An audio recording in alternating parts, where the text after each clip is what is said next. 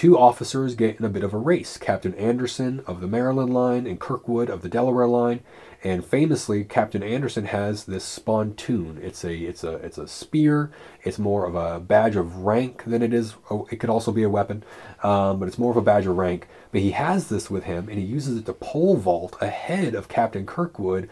And he reaches the gun first. He actually uses the spontoon to to kill the remaining gunner who's working the piece and he captures the first gun for the Maryland troop. You are listening to History Man, the platform for historians, curators, and authors to tell their stories of the American Revolution, walk in the footsteps of heroes, and proclaim freedom reigns. On today's episode, we are with William Caldwell, park ranger of the Over the Mountain Victory National Historic Trail and ranger for Cowpens. And you know, at Kings Mountain, the Patriots used a swift flying column and they didn't have baggage trains hampering their movements.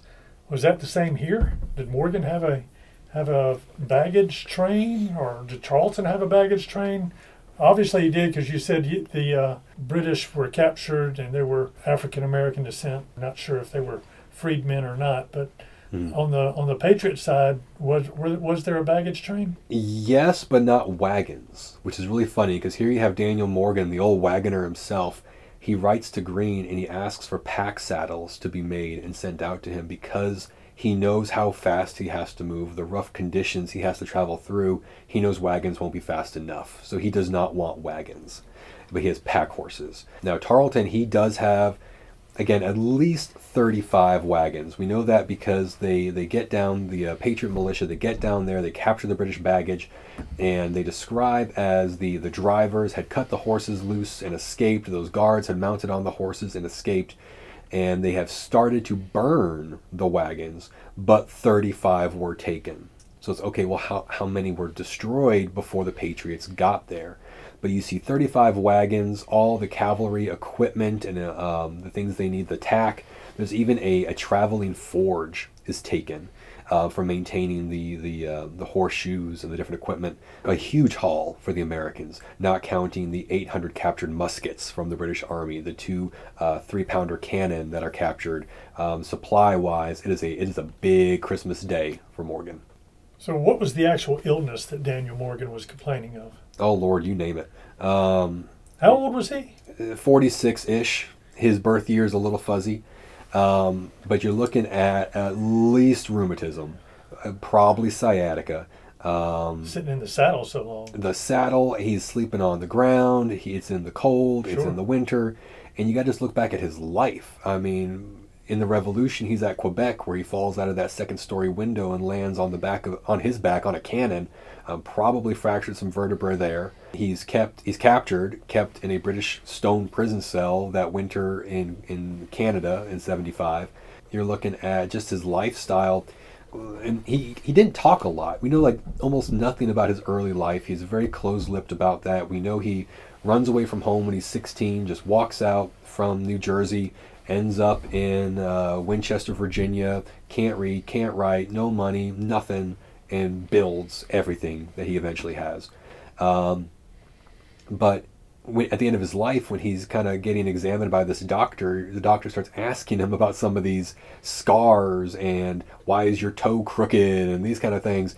And then Morgan opens up to the doctor. So that's one of the places we have this information from. But yeah, the, the crooked toe was from kicking a guy in the head in a, in a tavern fight. So he had this, this hard lifestyle, usually in the exposed elements. I mean, shot through the back of the neck in the French and Indian War. So he had you know, missed several teeth because of that, where the ball carried him out the front of his lip.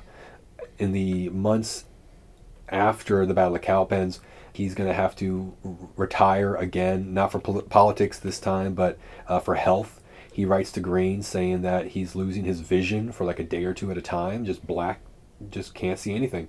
Um, so he's having to lay in a cot until it comes back. Um, this is looking at some kind of nerve damage is happening in, in his spine. But yeah, he has to, he goes back to Virginia and he misses Guilford Courthouse and he hates it. He wants to be there. He wants to see it through. And all he can do is write to Greene and say, here's what you should do. Here's how you treat militia. Try this. Don't do this. But his health is just so bad in February that he just, he can't take the field anymore. You, you uh, described Pickens a little bit. Uh, describe can you do the same thing with Morgan? Can you describe him?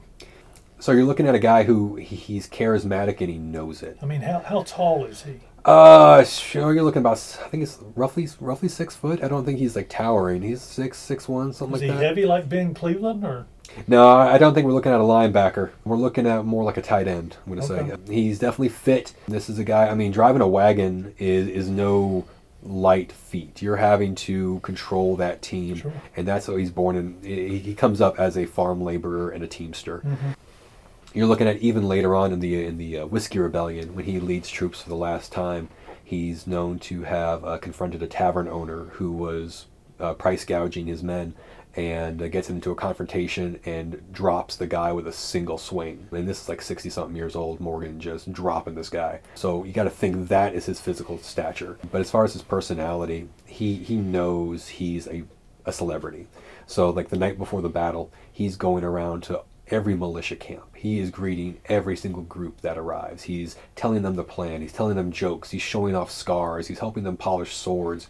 Uh, Thomas Young says that Morgan was doing this the entire night. He, he did that on purpose. Yes, he knows who he is in their eyes, and he plays up that character to get them on board with his plan, to calm their nerves, to put their trust in not the man Morgan, but the legend Morgan. Um, but yeah, Thomas Young says he didn't. That Morgan didn't sleep a single minute that night. He's just all night long prepping these guys and firing them up, stirring them up, getting them ready.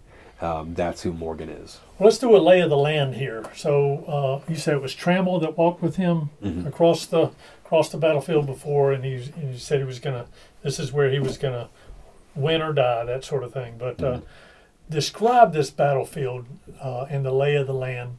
And I think in our listeners' eyes, they're going to refer back to the Patriot with Mel Gibson. Right. that probably in their mind skews the landscape a little bit as of how it really lays out there. So do your best to describe it out here. Yeah, I mean it's always good to have a place to start from. So if you've seen the the movie The Patriot, that big last battle scene, even on the uh, scene selections, they call it the Battle of Cowpens. Take that and then smooth it out a lot. You don't have these massive ridges and valleys where you can just run over and you're out of sight, but it's these gentle rolling hills that you know f- as you're walking along it, you don't even really notice it.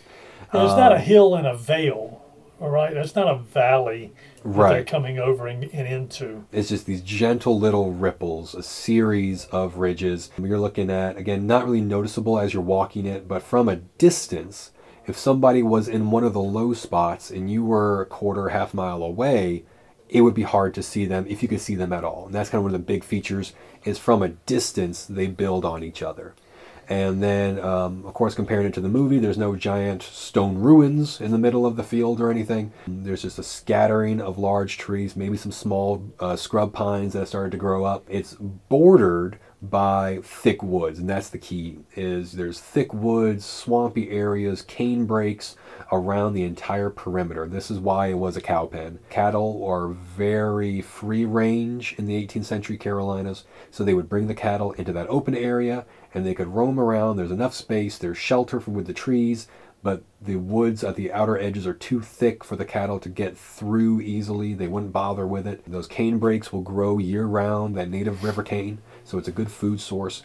That is going to make this perfect enclosed area. In fact, uh, Banastre Tarleton, in his memoirs, he talks about the field and how excited he was, how hopeful he was about this field, saying that rarely does the continent of North America make such a perfect field of action as this, or something to that effect. You're looking at a perfect field for cavalry to be able to swoop through easily and be able to catch the American army in those thick woods.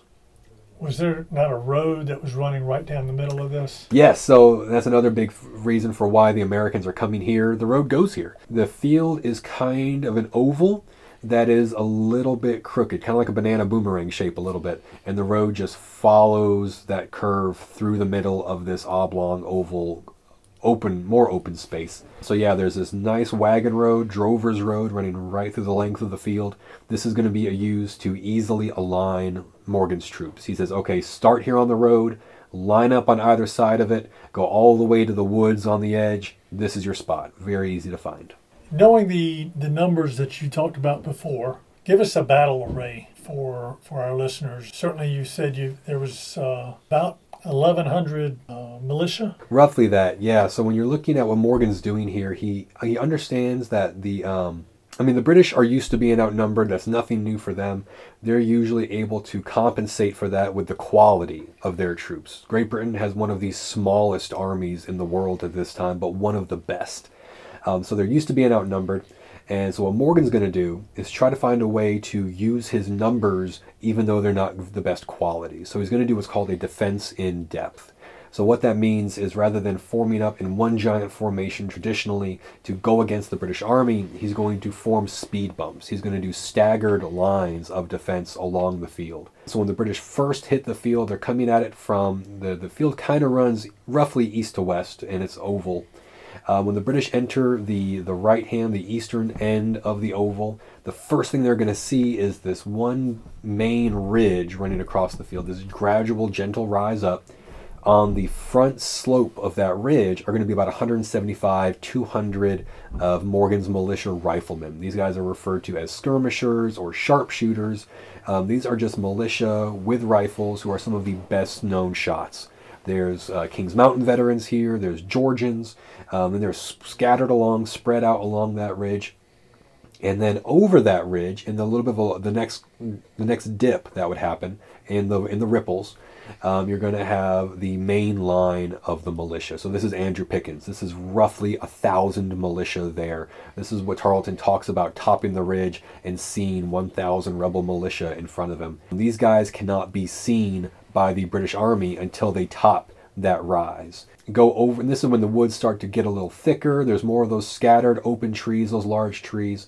There's a little rise behind the militia, another drop down, and that's where you've got the Continentals, John Eager, Howard, roughly 600 men here. So this is those 290 Continentals, and then about 150 Virginia militia on either side of them, handful of North Carolinians. And then you have another rise up, this is where William Washington's cavalry were supposed to be on this next rise, but shortly after the battle commences, there's some British artillery fire, um, getting a little too close. So Washington moves his troopers into a ravine, a, another little low area behind that rise. So each line is pretty sheltered. You cannot see the entire American army at one time as you're approaching from the from the east. If you go out to the battlefield today, you have the different lines of battle uh, set up with silhouette figures out there. Mm-hmm. Is that correct? Yes. And then uh, and people can kind of look at that terrain. That terrain really hasn't changed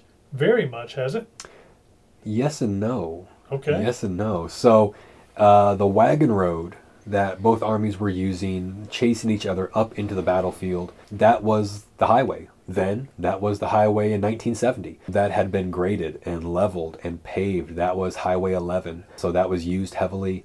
The That's why it's so flat. That's why it's nice and smooth today. Yes, sir.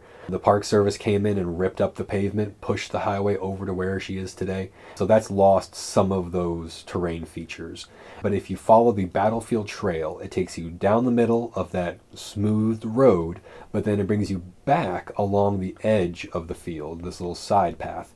And that side path away from that leveled and graded roadbed, that gives you a better idea of the terrain. You get a better example of those ridges, those rolling gentle hills. There's been a few other features that have happened on the field. There was another highway that came through that had to be pushed over off the park boundary. Uh, 35 homes were removed, a gas station, a post office. It was it was the place to be in the 1940s and 50s. All these houses were popping up. So the Park Service stepped in, uh, purchased the properties, tore off the additions, tried to bring it back to its uh, 1781 appearance.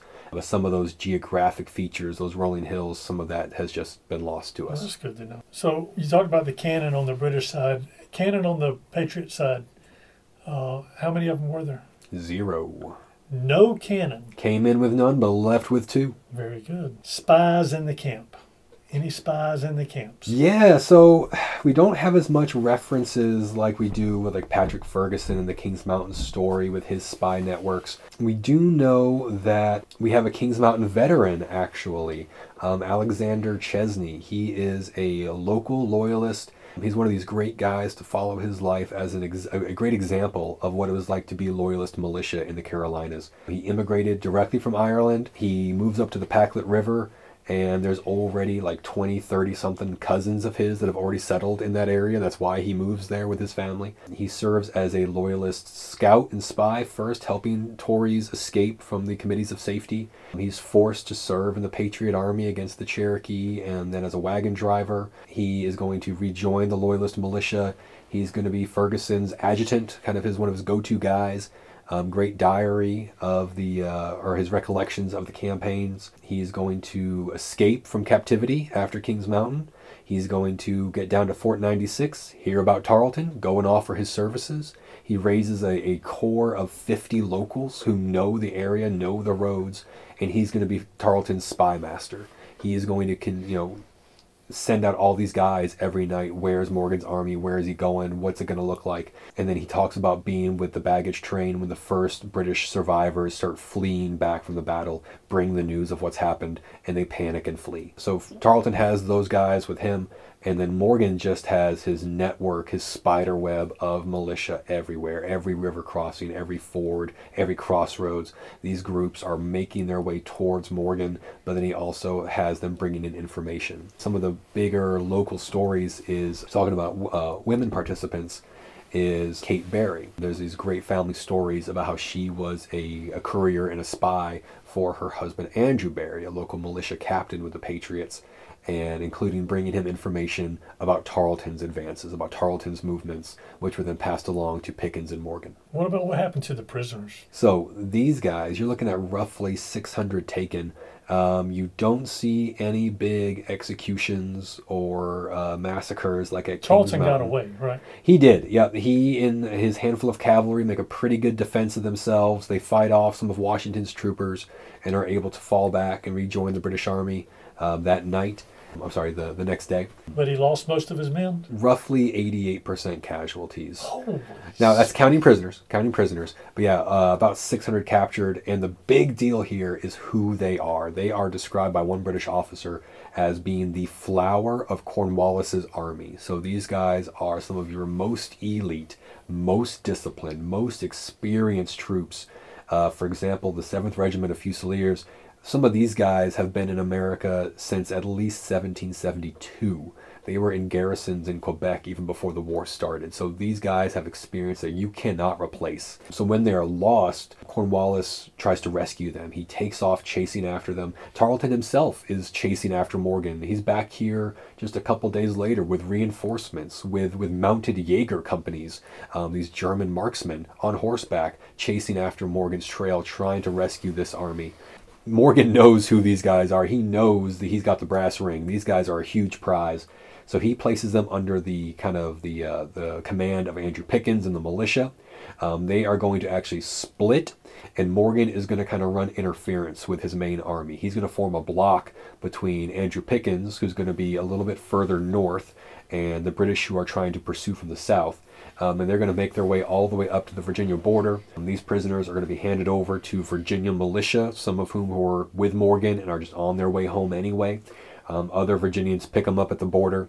They're taken up into the Shenandoah Valley, uh, western Maryland, western Pennsylvania, places like Staunton, Roanoke, Winchester, and they're going to be held there in POW camps for about two and a half years. We have records of the summer of 83. These guys start to get released and paroled back to the British in New York City. That was a lot different than, than the aftermath of Kings Mountain. That's, uh, that's yes. interesting. And it's so there's a great comparison too because you have one account from a Kings Mountain prisoner who actually is given permission to go with some guards, have dinner at a tavern in Salem, North Carolina. He runs into Continental cavalry officers who are also there. They have dinner together. And this guy records in, in his journal that the Continentals, they pitied our circumstances at having fallen into the hands of the militia.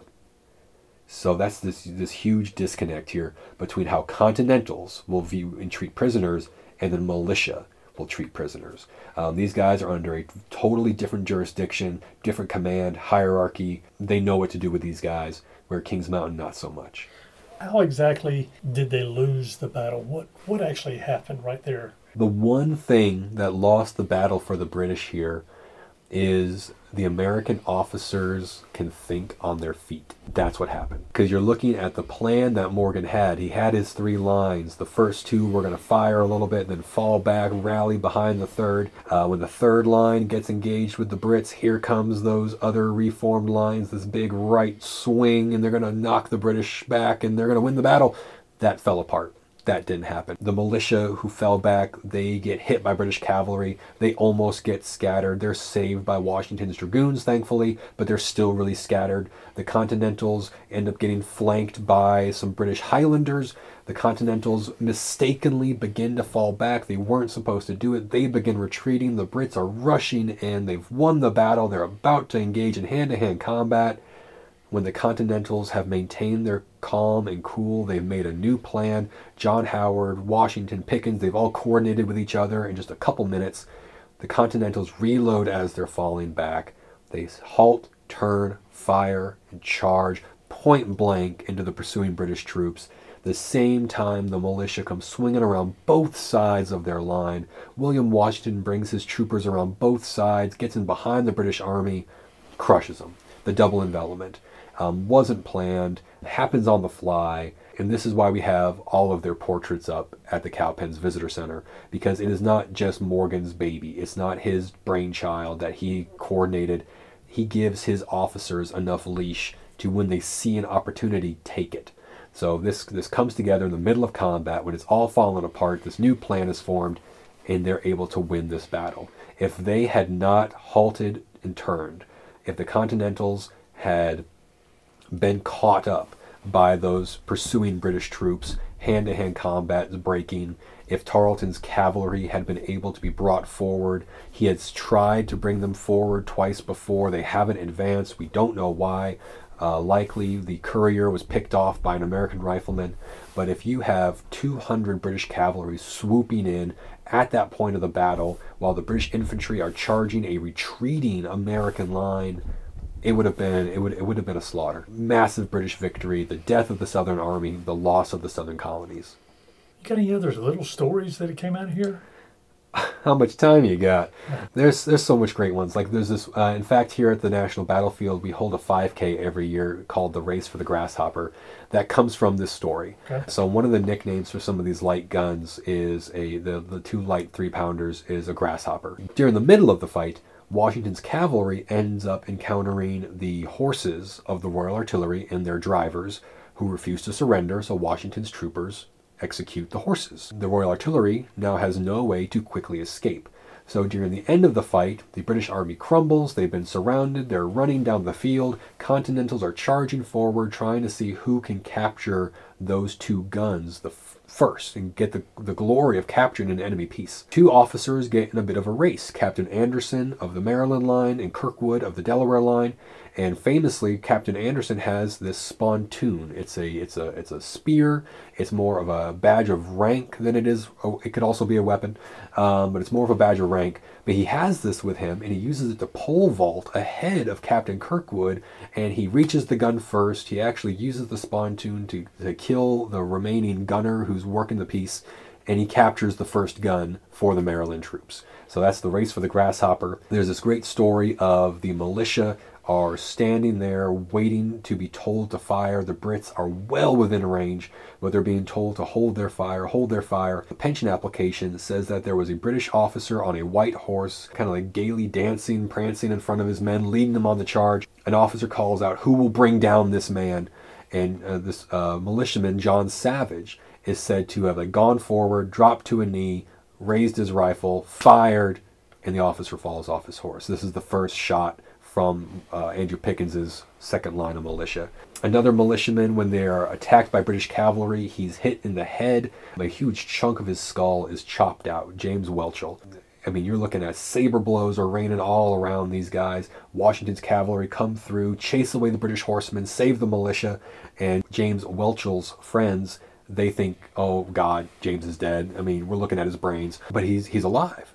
So they carry him to his doctor, who is actually his father, just nearby, uh, Francis Welchel, who melts a silver plate and is able to fit it to that gap in his skull, and James survives. and grows to old age and grew his hair long to cover up this silver plate in his head. And um, that's another big story. But yeah, every time you have a, a pension application, you're going to find one of these little nuggets that just gives you a, a little snapshot into some of the, the, the real people, the personalities, the excitement, the drama of what they remember from being in this fight. So, what's the big significance of the Battle of Cowpens? When you're looking at these two fights together, you have Kings Mountain in the fall of 1780, you have Cowpens in January of 81. Uh, these two together, this is this is a one-two punch right here. The whole big British strategy in winning the war in the South was to use the local people as much as possible and then to cover these huge pieces of terrain, big colonies, to use their, their light troops, the light cavalry, light infantry, these veteran troops, to be able to quickly move and catch the American army, bring them to battle, defeat them, secure this big colony. Well, Kings Mountain lost their locals. Cowpens loses the light troops. This clips the wings of Lord Cornwallis's army. So this kind of forces him to treat his remaining army as if they were light troops. So this is what leads to him famously deciding to burn his baggage at Ramsour's Mill, his personal belongings, his supply wagons, the tents, the rum, everything, and try and live off the land to quickly catch the Americans and bring them to battle. But he can't. The loss of these light troops from Cowpens is felt for the rest of the war. Tarleton is going to be uh, in British service through North Carolina, Guilford Courthouse, Virginia, Yorktown, but the army is so much weaker because of the men that they've lost that they just can't replace these guys from cowpens. This makes the future further American victories possible.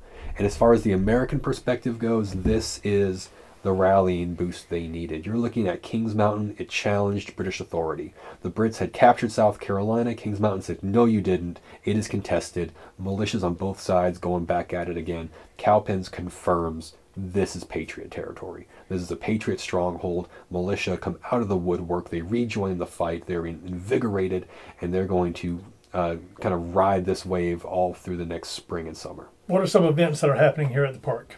So, well, um, like we've talked about, we've got a great battlefield trail at Cowpens National Battlefield. You can walk through the field, interpretive signs explain the battle. Um, and then the, the January 17th battle is always commemorated on the weekend closest. So you can find out more about that www.nps.gov slash COWP. And you can find a list of events on there. We're also on social media, things like Facebook and Instagram. And there's all kinds of events here throughout the year as well. So if people came here, what would you want them to take away from their visit here? I think one of the one of the best things to point to is how small this battle is. You're looking at a battle that took less than 30 minutes. You have roughly a thousand on each side. You're comparing this to some of these big fights up north, Monmouth, Brandywine, you know, 10, 15,000. Numbers wise, this is a skirmish. This is a large skirmish. This takes 30 minutes in a little cow field in the backwoods of South Carolina, but this sent ripples throughout the revolution. Even at, at the time, they felt this. There's one a British writer who just after the war, Charles Stedman, he talks about how all of the other defeats that Cornwallis is going to suffer, the rest of the war can be traced back to Tarleton's defeat here at Cowpens. So this is going to have huge effects all all across the, the revolution. But then also looking at it from more of a modern interpretive look, Tarleton did nothing wrong here. He had the best forces, he had the best information possible, he was one of the best officers, never lost a battle in his own opinion and he does everything textbook perfect at this battle and gets whooped. And this is just one of those big lessons is like, even if you are the best, something can always happen. Even if you are going up against the best, if you're trying to, you know, I, I don't have the materials, I don't have the training, I don't have the conditions, there's no way I can win this. But if you just try your hardest and think outside the box, find a new resource, find a new approach, you can give any problem a devil of a weapon. So, personally, why does history fascinate you? I have been a his. I'll, I'll, go ahead and I hate the term history buff, but I'll use it. Um, Why do you hate the term history buff? I don't know. It just means so little. It's like, okay, I'm a history buff. you can just say I like history. It's okay to okay. say that. When you're looking at these events, you know, it's so easy to get caught up in something else like we talked about. You keep asking about stories, fun stories, little stories.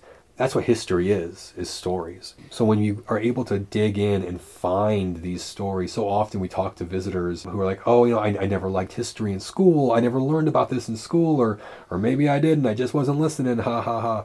History is always pointed to as years and dates years and dates. Treaty war treaty king that's not what history is history is the people and what they did and what the average person did to bring about big changes in their world, which directly impacts our world. So, just by studying the stories and the people, it kind of gives more meaning to our lives. It's like, yeah, you may not be a president, a king, or sign a treaty, but what are you doing that is bringing about changes that you may not even be able to think about right now? But what are you doing that can bring about a change that is going to make these ripples and make a big impact later on? Um, like how many militia were involved in these campaigns, in these battles that we may, we may never know their names, we may never know what they did, but they did something, and we're here because of it. So it's just remembering that history is people, history is stories, and making sure those people and stories are remembered and shared. So why do you think the every everyday man took up arms against the king? Oh, I don't think he did. You're looking at so. That's again when you look at the people, and why they were fighting, why they did what they did. So few of them care at all about the king. So few of them care about parliament and taxes. Um, there are so many personal reasons why they are doing these things. Uh, for example, we've we've talked a lot about Thomas Young.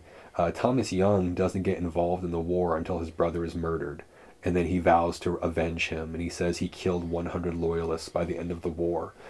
There are so many different reasons why somebody would get involved in the fight and take up arms and support the patriot cause. Unfortunately some of those reasons are are personal gain. Um, we have complaints from the uh, inhabitants of 96 district petitions to general greene and uh, general pickens saying that they are being looted and plundered by patriots from over the mountain who are only coming and stealing and taking things back home. But but they're involved. They're they're fighting in their eyes, uh, but it's for personal gain. So you have to really look at each individual person. Some of these people were able to identify, you know, we want to exercise more independence and this is how we can do that. Others said, no, we need to be independent from the, the tyranny of the planters. We need to be free of the, the, the rice kings, and that's why they're going to fight for the loyalists. And there's just uh, so many personal reasons. It's, it's, you, you can't say there's just one reason why the average person did it, because to each average person, it's their own personal reason. Very good. Well, thank you so much, William. Of course. Appreciate it.